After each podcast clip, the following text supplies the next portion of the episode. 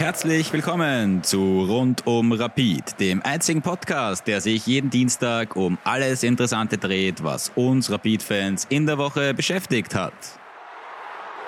Mein Name ist Maximilian und ich begrüße euch heute sehr herzlich zur 30. und zugleich ersten Folge im Jahr 2023 von Rund um Rapid. Und nach dieser langen Zeit freut es mich natürlich umso mehr, dass ihr wieder den Weg hergefunden habt, mir und diesem Podcast treu geblieben seid. Bevor wir jetzt dann gleich zu den richtigen Themen dieses ersten Podcasts im Jahr 2023 von Rundum Rapid kommen, möchte ich euch noch kurz eigentlich sogar drei kleine Ankündigungen machen, die hier vor dem Mikrofon weitaus leichter sind, als wie wenn ich euch das via Social Media kommuniziere. Ich bemühe mich, das so schnell wie möglich durchzumachen. Und zwar zuallererst ich habe das Intro, wie ihr gehört habt, noch ganz normal mit jedem Dienstag gesprochen, möchte da aber jetzt gleich im Frühjahr vorab ankündigen, dass es durchaus auch mal passieren kann, dass ich den Dienstag verschiebe auf Mittwoch, denn das ein oder andere Mal habe ich mir einfach im letzten Jahr wirklich ein sehr, sehr kleines Zeitfenster auferlegt, beziehungsweise habe einfach probieren müssen, in so wenig Zeit wie möglich, so viel wie möglich zu schaffen. Und das ein oder andere Mal hätte es da wahrscheinlich gut getan, wenn ich einfach noch ein bisschen mehr Zeit gehabt hätte. Und dementsprechend denke ich mir, ist es nicht so wichtig, dass die Folge jeden Dienstag kommt, sondern ab und zu könnte es eben auch sein, dass sie am Mittwoch kommt.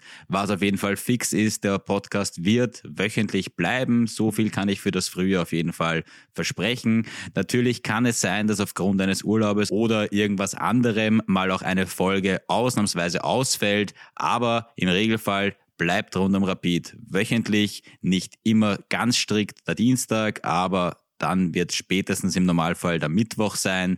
Und ich denke, das ist für alle Beteiligten und vor allem natürlich für mich, der das Ganze produziert und so weiter und so fort, ein relativ großer Vorteil. Gut, Ankündigung Nummer zwei habt ihr schon vor einer Woche, als ich euch gesagt habe, dass diese Woche die erste reguläre Woche sein wird, wo es wieder eine normale Podcast-Folge gibt. Denn ich habe in der letzten Woche die Gelegenheit gehabt, ein, ja, wie soll ich sagen, ein Pilotprojekt, eine Pilotfolge in mehreren Teilen zu drehen das wird sozusagen eine Art neue nächste Evolutionsstufe, wenn man so will, von diesem Projekt, von diesem Podcast sein. Zu viel möchte ich euch an der Stelle noch nicht verraten, aber das Ganze wird dann Ende Februar, Anfang März, wahrscheinlich in der Woche, wo sich das Monat überschneidet, rauskommen. Und ja, ich bin schon sehr gespannt, wie nach der Post-Production das Projekt, diese Pilotfolge dann wirklich ausschauen wird und hoffe sehr, dass ich da für euch ein sehr cooles, sehr umfangreiches, sehr vielseitiges Special geschaffen habe und ja, bin schon wirklich sehr gespannt, wie eure Resonanz sein wird. So, jetzt zur dritten und letzten Ankündigung, die die eigentlich fast für euch als die Menschen, die mir zuhören, am relevantesten ist. Und zwar habe ich mir überlegt, dass es fürs Frühjahr vielleicht ganz cool wäre, den interaktiven Teil so ein bisschen zu probieren, zu fördern. Und zwar stelle ich mir das folgendermaßen vor. Ich werde euch jede Woche am Sonntag, nachmittags, abends, je nachdem, ob ein Spiel ist, ob keines ist, eine Art Frage zum Sonntag stellen. Und in dieser Frage zum Sonntag, das wird auf Instagram einfach mit so einem Fragensticker in der Story sein, auf Twitter einfach mit einem Tweet, wo ihr dann entweder antworten könnt drunter und auf beiden Plattformen sind auch immer meine DMs offen, also ihr könnt mir einfach eine private Nachricht schicken.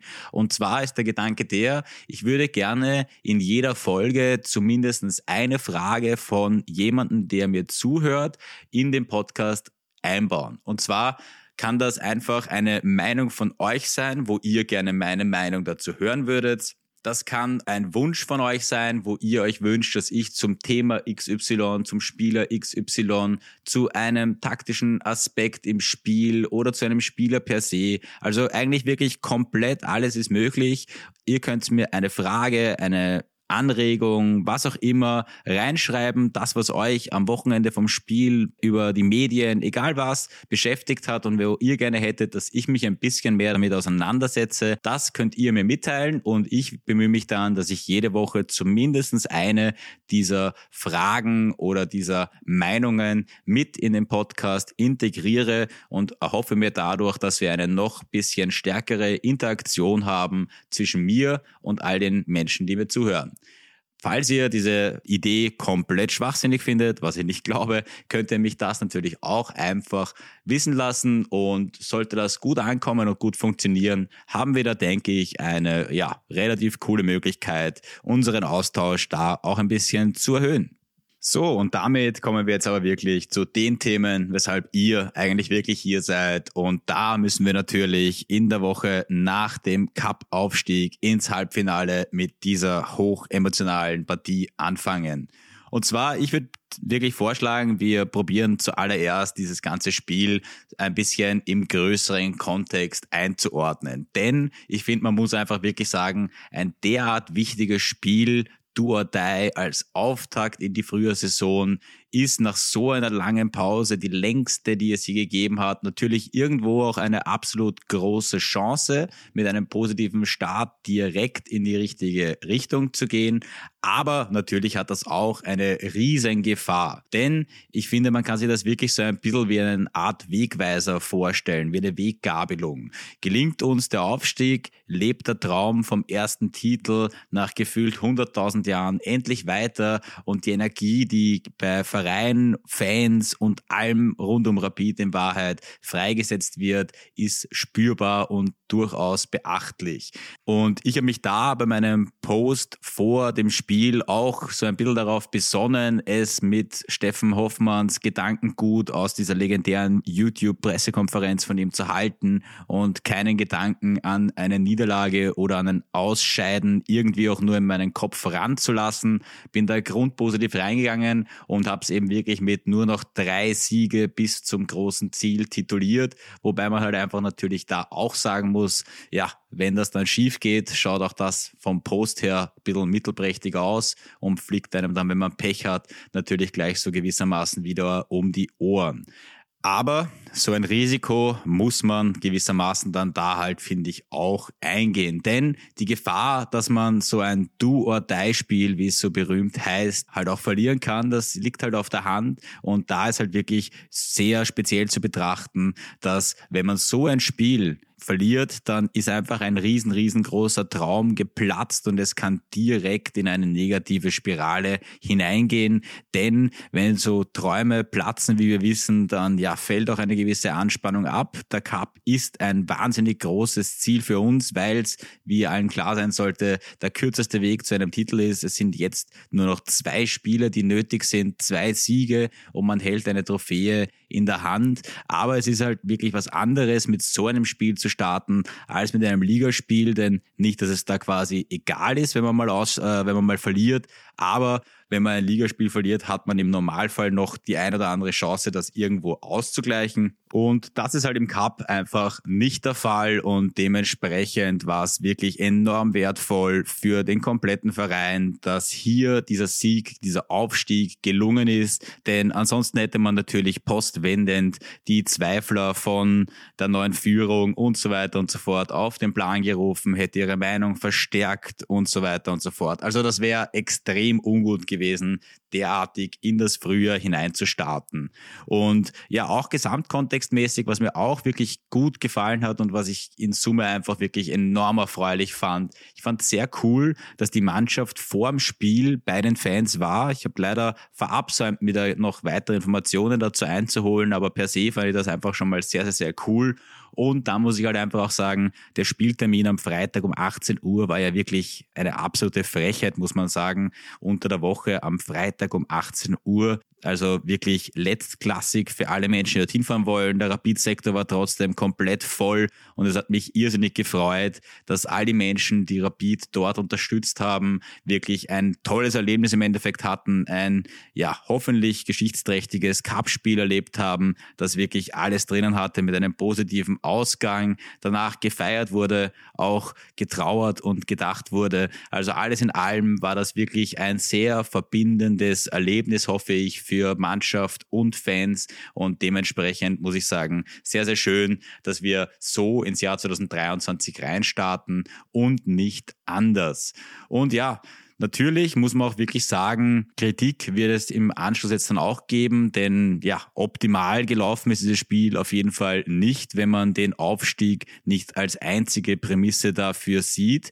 Und man weiß halt eben auch, es ist sehr, sehr unberechenbar, was im Fußball alles passieren kann. Aber es war auch da schön eben, dass man in der Rapid-Viertelstunde den Ausgleich erzielt, in der Verlängerung zwei Treffer erzielt. Und ich hoffe, dass diese ganzen ja, Erfolgserlebnisse, die dann da Punkt für Punkt dazugekommen sind in der Partie, auch wieder noch einmal neue Kräfte freisetzen, den Zusammenhalt innerhalb der Mannschaft, auch mit dem Trainer nochmal stärken. Und das sind Dinge, das kann dir das beste psychologische Gespräch und so weiter nicht geben. Und ich hoffe, dass wir da jetzt länger davon profitieren werden können. Aber jetzt wirklich kommen wir zum Spiel an sich.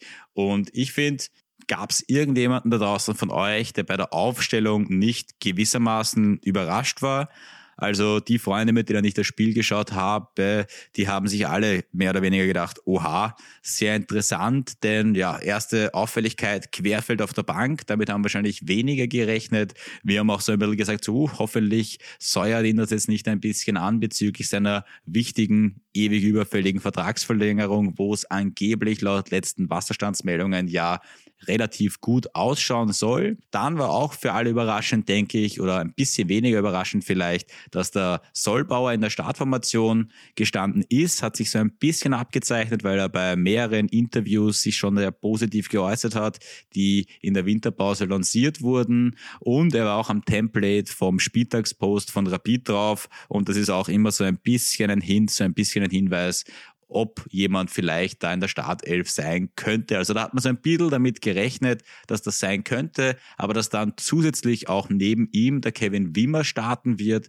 und auf der linken Seite Moormann statt Auer spielt, war dann insgesamt gerade in der Defensive doch relativ überraschend. Auf der Rechtsverteidigerposition, zu der wir dann nachher noch ein bisschen kommen, ist der Oswald Starter gewesen und ja, da möchte ich jetzt nicht viel weiter vorgreifen. Er war jetzt nicht wirklich, dass man sagt, komplett schlecht oder sonst was, aber man hat halt schon gesehen, dass er sich ein bisschen schwer tut auf der Position und dass es halt jetzt nicht ganz so geflutscht ist, wie man sich das vielleicht vorstellen soll. Und wenn man sich anschaut, wie der Casius dann reingekommen ist und welch belebendes Element er war, kann man sagen, dass der Neuzugang, aber dazu später nochmal mehr, wahrscheinlich doch relativ gut und richtig und interessant gewesen ist. Dann natürlich Knas Müllner, wir wissen, ein mutmaßlicher Lieblingsspieler von Soran Barisic. Ja, dass der gespielt hat, hat mich jetzt auch nicht massiv überrascht, wobei ich doch ein bisschen eher auf Kreid als Zehner getippt hätte, da er in der Vorbereitung mehrmals auf der Position gespielt hat. Insgesamt kann man aber, finde ich, zusammenfassen, dass Soran Barisic da vor allem in der Verteidigung eher auf Erfahrung in der Innenverteidigung gesetzt hat und bei den Außenverteidigungen eher die defensivere der möglichen Wahlmöglichkeiten genommen hat, wobei bei Casius vielleicht auch noch keine 90 Minuten wirklich drinnen gewesen wären im Tank. Aber gut.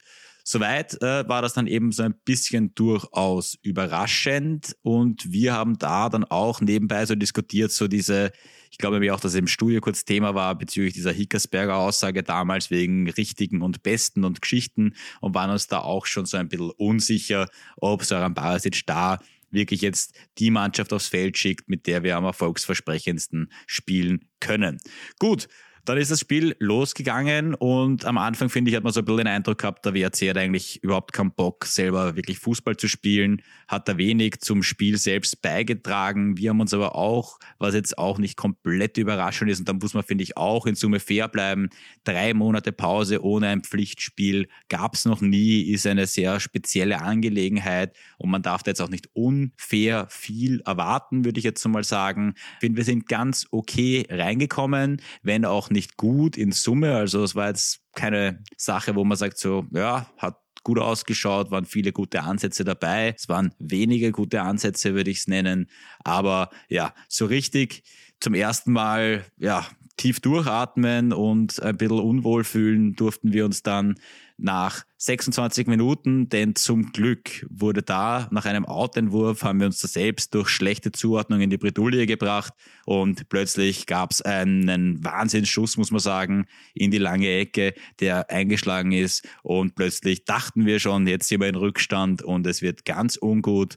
Aber Gott sei Dank hat da einmal der VAR für uns entschieden und auch richtig entschieden.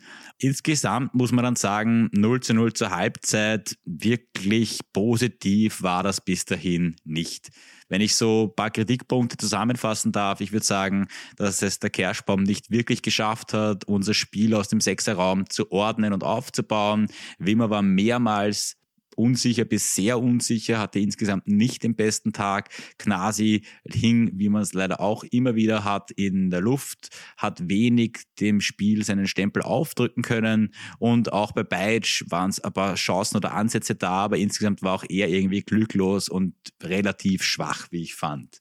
Dementsprechend war mein Credo zur Halbzeit oder auch unser Gesprächsthema zur Halbzeit, wen wird er jetzt hoffentlich möglichst bald auswechseln? Und weit gefehlt, im Endeffekt gab es zur Pause erstmal keine Wechseln und wir sind auch aus der Pause vielleicht ein bisschen besser rausgekommen, aber insgesamt doch wieder relativ uninspiriert und durchaus mangelhaft auf mehreren Ebenen. Alles in allem muss man sagen, ist es dann halt wirklich klassisch gewesen, dass wir durch eine komplett vermeidbare Szene im Spielaufbau dann mehr oder weniger das 0 zu 1 hergeschenkt haben. Das war in der 64. Minute, so dass man zwar noch genug Zeit hat, aber nach allem, was man bisher gesehen hat, war das Gefühl bei aller rapid positiven Einstellung und Kämpfen und alles war es eher ein bisschen so, dass man sich gedacht hat, so, boah, ob das noch was werden kann, da müssen wir jetzt wirklich was ändern. Dann ist in der 70. Minute zunächst mal der Taferner rausgegangen. Das war meiner Meinung nach bis dahin der beste Spieler am Platz. Und es hat dann tatsächlich aber doch noch über zehn Minuten oder gute zehn Minuten nach dem Gegentor hat es dann erst die nächsten oder ersten Wechseln gegeben. Da immerhin dann gleich drei an der Zahl. Zum einen Auer für Moormann, Zimmermann für Gnasi und auch der Gewinner der Vorbereitung. Und auch da haben wir in unseren Gesprächen während dem Spiel ein bisschen geschmunzelt. Es gibt immer einen Gewinner der Vorbereitung. Letztes Mal war es, wenn ich mich richtig erinnere, zum Beispiel auch der Savic. Und es ist immer schwierig, dass sich der Gewinner der Vorbereitung dann so wirklich ja, hineinspielt in die Mannschaft. Aber dann ist eben auch für Grül Strunz gekommen und da kann man gleich vorab sagen, der war das belebendste Element, das wir hineingebracht haben und der hat wirklich eine tolle Partie gespielt und gezeigt, dass er tatsächlich ein Gewinner der Vorbereitung ist und auch eine Form hat, die wirklich gut ausschaut. Also da darf man sehr, sehr gespannt sein. Da gab es dann auch schon nach einer Strunz Einleitung eine absolute Top-Chance für Bajic, die er nicht genutzt hat, aber durch die Wechseln hat das Spiel dann begonnen, eine neue Dynamik zu nehmen. Und man hat sich auch so ein bisschen gefragt, so, verdammt, warum erst jetzt? Warum war das vorher nicht möglich, dass wir da diesen Druck aufbauen, der uns dann einfach immer besser gelungen ist? Und wie so oft in Spielen, die sehr, sehr schwierig sind, braucht es dann halt einfach eine Standardsituation. Auch da hat wieder Strunz das Foul gezogen. Insgesamt habe ich mir bei der Szene dann gedacht, so, bitte, bitte, bitte lass den Auer diesen Ball schlagen und nicht den Kerschbaum, der davor schon mehrere relativ mittelprächtige Standardsituationen geschossen hat. Und da muss man halt, finde ich, einfach wirklich sagen, die Flankenqualität von Jonas Auer ist einfach europäische Weltklasse, wenn wir über diesen wunderbaren Begriff bleiben wollen, weil wie er den Ball da reinhaut, ist halt einfach genau so, wie es sein muss. Perfekter Spin, die Flughöhe, wo er runterkommt, und dann, ja, lustige Geschichte am Rande. Nachdem ich gesehen habe, dass Solbau heute spielt, habe ich mir den Scherz bzw. leichten Gag erlaubt und habe drei Euro auf die 52 oder 53er Quote Solbauer schießt das erste Tor gesetzt. Gut, ab dem Zeitpunkt habe ich dann bei jedem Eckball Sole gesungen und gehofft, dass jetzt das Kopftor kommt, auf das ich warte. Mit dem Gegentor war das natürlich dahin, aber es hat mich trotzdem gefreut, dass ich irgendwo irgendwie so ein bisschen die richtige Intention hatte und dann tatsächlich Solbauer der ist, der das erste Tor für Rapid schießt und den Ball einlegt. Auch sein Jubel hat mir gefallen und natürlich ist es jetzt nicht an mich persönlich oder an uns im Podcast hier gerichtet, aber natürlich ist die Geste von Solbauer, der wie ich finde, halt eben auch zu Recht da und dort Kritik bekommt, absolut legitim und lasst es mich so zusammenfassen. Er darf gerne mehr Tore schießen und jedes Mal so jubeln und dann werden wir alle, denke ich, die ihn doch da und dort kritisieren, immer und immer leiser werden, bis wir dann vielleicht sogar ganz verstummen. Aber wahnsinnig wichtiges Tor, top, dass das geklappt hat. Und im Endeffekt muss man halt einfach wirklich sagen, so einfach kann dann doch eben wieder der Fußball sein. Zack, wir sind wieder da und plötzlich war das Spiel wirklich komplett verändert. Es hat dann nicht mehr gereicht, dass wir, obwohl es noch die eine oder andere ganz gute Szene von uns gegeben hat, dass wir in der regulären Spielzeit den Sieg fixieren, deswegen würde ich jetzt auch sagen, kommen wir so ein bisschen direkt zu den beiden Toren von Ante Bajic und auch da gehe ich gleich mal zuallererst mit mir selbst in die Kritik, denn für mich wäre der Bajic so mutmaßlich einer der ersten gewesen, die ich wahrscheinlich ausgewechselt hätte und da muss man sagen, ja, hat der Trainer das absolut richtige Gefühl bewiesen, den richtigen Riecher gehabt, ihn draufzulassen. Das erste Tor war in meinen Augen wirklich absolut genial, wie er den, wie er unterkante Latte da reinbringt. Da würde ich auch den Dormann zum Beispiel noch so gut wie gar keinen Vorwurf machen. Der war einfach perfekt und den Ball so zu nehmen und so reinzuhauen, ist wirklich, ja, es wurde von Geniestreich und so weiter geredet und ich finde, man kann es auch so sehen. Und dass der dann so frech ist, dass er das Bein hat, ein paar Minuten später fast ident von der anderen Seite nochmal macht, da war es ein bisschen glücklicher, weil da war vorher der Ausschuss vom Torwart, weshalb er auch ein bisschen eine höhere Feldposition hatte, der Ball kommt hoch schnell wieder zurück, er steht noch ein bisschen weiter draußen, aber das halt wieder zu erkennen, so schnell zu schalten und ihn dann so reinzuschlänzen. Absoluter Traum, irrsinnig geil und wirklich ein so, so, so wichtiges, wichtiges Tor. Und da muss man eben auch wieder sagen, der Trainer hat es auch nachher angesprochen, ab dem ersten Tor hat der Beitsch wie ausgewechselt von der Körpersprache gewirkt. Also auch da sieht man einfach, es braucht gerade bei Offensivspielern noch mehr als bei anderen. So diese eine Tor, diese eine Kleinigkeit, damit dieser Knopf wieder aufgeht. Ja, wenn ich auch noch ein Sonderlob aussprechen möchte zum abermaligen in diesem, in dieser Saison, ist der Guido Burgstaller. Also unfassbar wichtig, da vorne dran mit seiner läuferischen Leistung zieht durch die ganze Zeit, so wertvoll für die Mannschaft, also wirklich einfach nur ein Traum. Und hinten raus muss man einfach dann wirklich sagen, all das hat unser, unser Selbstvertrauen hoffentlich wirklich sehr, sehr gesteigert und das ganze Erlebnis war für Mannschaft, Fans, alle, die dort waren, wir zu Hause, die endlich sich wieder mal in den Armen gelegen sind und gejubelt sind. Es war wirklich ein sehr, sehr, sehr schönes Erlebnis und so zu starten ist eine absolut großartige Sache kurzes Fazit zu der ganzen Cup-Partie. Ich würde sagen, es war schon einiges am Bauch wieder dabei. Die ersten 70 Minuten sollte man wirklich gut aufarbeiten und man muss sich da dann wirklich klar steigern, wenn man in der nächsten Woche beziehungsweise jetzt am Freitag eben gegen Sturm auswärts ein Leihball haben möchte. Aber, und auch das um diesen um diese übergeordnete Einschätzung nochmal abzuschließen, genau solche Spiele wie das, was wir da jetzt erlebt haben, sind die, wo man sagen kann, auf einem mutmaßlichen Weg zu einem Cup-Titel können das genau diese Schritte sein, die nötig sind, wo man dann zurückschaut und sagt so, ja, das war wichtig, das war der Punkt vielleicht, wo alles ins Richtige, ins Positive gedreht ist. Lasst uns hoffen, dass es so kommt. Dann noch eine Anekdote, die finde ich ganz gut dazu passt zur Überleitung jetzt gegen Sturm. Da muss man sagen, war auffällig, dass bei den Cup-Spielen, die da ja am Freitag hintereinander waren, es so gewesen ist, dass Salzburg 16 Spieler eingesetzt hat, davon waren nur drei Österreicher. Sturm hat 17 Spieler eingesetzt, da waren sechs Österreicher dabei und bei Rapid waren 17 Spieler, wo 15 Österreicher dabei sind. Und das finde ich ist eine sehr, sehr positive Entwicklung, meines Erachtens auch der richtige Weg. Nicht, dass es jetzt der ein oder andere Legionär, der große Qualität hat, nicht mehr sein darf oder am Platz stehen darf. Aber wenn man sich die Verhältnisse da anschaut, muss man sagen, gefällt mir unser Weg weit besser als der von den beiden anderen Mannschaften. Und kurz noch zum Sturmspiel per se muss ich sagen, richtig, richtig geil, jetzt reinzustarten, auswärts gegen Sturm, Top-Spiel. Man ist sogar so ein bisschen Außenseiter. Man hat frisches Selbstvertrauen, den Schub aus dem Aufstieg, genau das, was wir brauchen. Und ich finde, mit der Energie von der Endphase des Cup-Spiels da reinzugehen, ich bin sehr, sehr gespannt.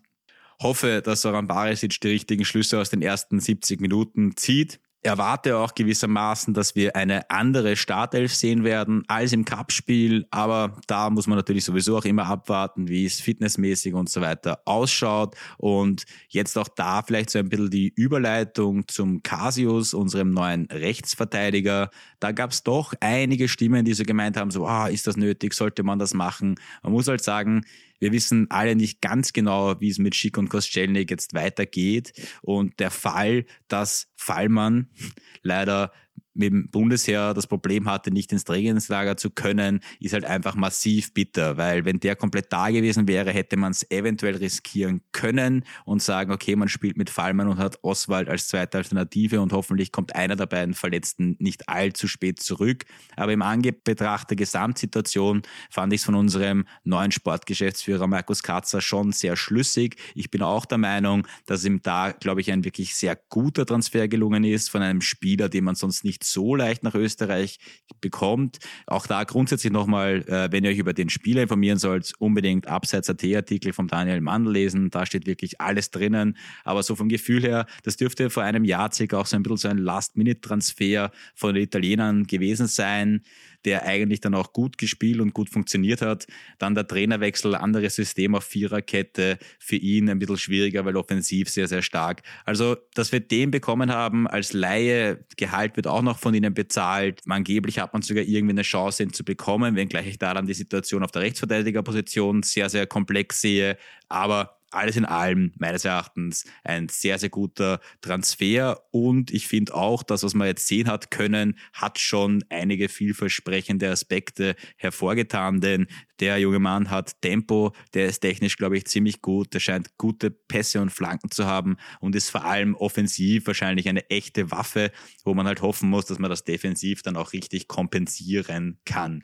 Und einen weiteren Abgang hat es im Winter auch noch gegeben, auf den ich kurz eingehen möchte. Und zwar hat uns Nicolas Binder, ein Stürmer aus unserem Nachwuchs, der im letzten Jahr auch die ein oder andere Einsatzminute in der ersten Mannschaft bekommen hat, auch den ein oder anderen guten Auftritt hatte, die ein oder andere Vorlage hatte. Aber ich finde einfach, ja, es tut natürlich immer weh, wenn man sich von Eigenbauspielern, die auch wirklich Potenzial haben und gut sind, dann trennen muss. Aber in seinem Fall finde ich es halt schon sehr, sehr schlüssig. Man wird es nicht schaffen können, dass man jeden Spieler, der gut ist und aus unserem Nachwuchs rauskommt, die Chance geben kann, die er sich verdient, beziehungsweise die Perspektive im Verein geben kann, die er sich verdient. Und da muss man halt einfach sagen, nur die allerbesten sollten es wirklich hinaufschaffen. Und wir sind halt im Sturm sowieso schon breit aufgestellt, vor allem jetzt mit Strunz, der zurückkommt und alle Positionen spielen kann. Krivak kommt zurück im Sommer, ist vielleicht dann auch von der Größe her der Spielertyp, auf den man vielleicht ein bisschen mehr setzt als Binder Binder. Binder hätte man verlängern müssen. Kriwak hat noch Vertrag. Dazu ist Burgstaller gesetzt. Treuf hinkt seiner Form und vor allem auch seiner Fitness hinterher, aber ist an und für sich auch einer, der ja ganz vorne in der Reihe unserer Stürmer steht. Und dann haben wir mit Bernie Zimmermann jemanden, der nach Einsatzzeiten lechzt und alles geben will, dass er so viel Einsatzzeit wie möglich kriegt. Und ich finde, wenn man einfach die Perspektive dem Spieler nicht geben kann, verstehe ich sowohl den Spieler, dass er sich verändern möchte und jetzt in der Bundesliga Fuß fassen will bei einem anderen Verein, als auch, dass wir eben sagen, okay, es wird sich wahrscheinlich nicht ausgehen, dass du in kürzester Zeit so weit kommst, dass wir dich als Leistungsträger da einplanen können. Und so jung ist er dann eben auch nicht mehr, dass man sagen kann, ja, dann spiel halt noch ein halbes Jahr, Jahr in der zweiten, vielleicht geht der bombig der Knopf auf, es fehlt uns oben wer und dann kann es ja oft auch wieder schnell gehen. Deswegen alles in allem, finde ich, hat man das da auch absolut richtig gemacht. Und der richtige Mann am richtigen Platz sollte und wird hoffentlich auch unser neuer alter Trainer Soran Barisic sein, denn wenn man sich seine bisherige Bilanz anschaut, sind wir bei sieben Spielen, fünf Siegen, ein Unentschieden, eine Niederlage, was sich als Bilanz soweit schon ziemlich gut liest und auch die 18 erzielten Tore in dieser Phase, als auch die da entgegenzusetzenden acht Gegentore machen einen wirklich guten Eindruck am ersten Blick. Nichtsdestotrotz dürfen wir nicht die Augen davor verschließen, dass alles jetzt so super ist oder irgendwie in diese Richtung, denn lasst uns jetzt zum Abschluss dieser Folge noch ein bisschen auf die Tabelle und das schauen, was jetzt auf uns zukommt in den nächsten Wochen, bis es dann in die Meisterrunde hoffentlich gehen wird. Denn wir stehen in der Tabelle, bevor die Saison wieder losgeht in der Meisterschaft am vierten Platz, punktgleich mit der WSG Tirol, die am fünften rangiert. Danach kommen am sechsten und somit letzten Meisterschafts-Playoff-Platz Austria Klagenfurt mit Peter Backold und dann am siebten folgen die Unaussprechlichen mit 20 Punkten.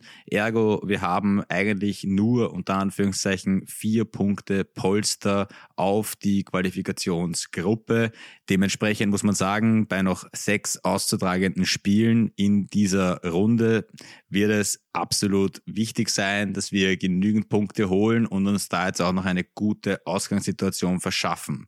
Schauen wir uns kurz an, was auf uns zukommt. Wir starten, wie gesagt, am Freitag mit dem Schlagerspiel bei Sturm Graz. Da würde ich sagen, haben wir verhältnismäßig wenig zu verlieren, werden auf dieses Spiel brennen und vom Grundgefühl her bin ich irgendwie sehr positiv gestimmt für diese Partie und schon sehr gespannt, wie wir da auftreten. Das heißt, das erste Spiel ist da noch so, dass man sagen muss, absoluter Schlager, alles ist möglich. Sollte man es verlieren, bricht noch keine Welt zusammen, aber es wäre natürlich sehr wichtig, wenn man gewinnen könnte und auch einfach wiederum für die Gesamtheit wäre es enorm toll, wenn es gelingt, Sturm Graz zu schlagen, die sich ja anschicken oder sich auch schon selbst als die absolute Nummer zwei fühlen. Deswegen würde da ein Sieg auswärts doppelt bis dreifach so gut schmecken, wie er für sich immer gegen Sturm Graz schmeckt.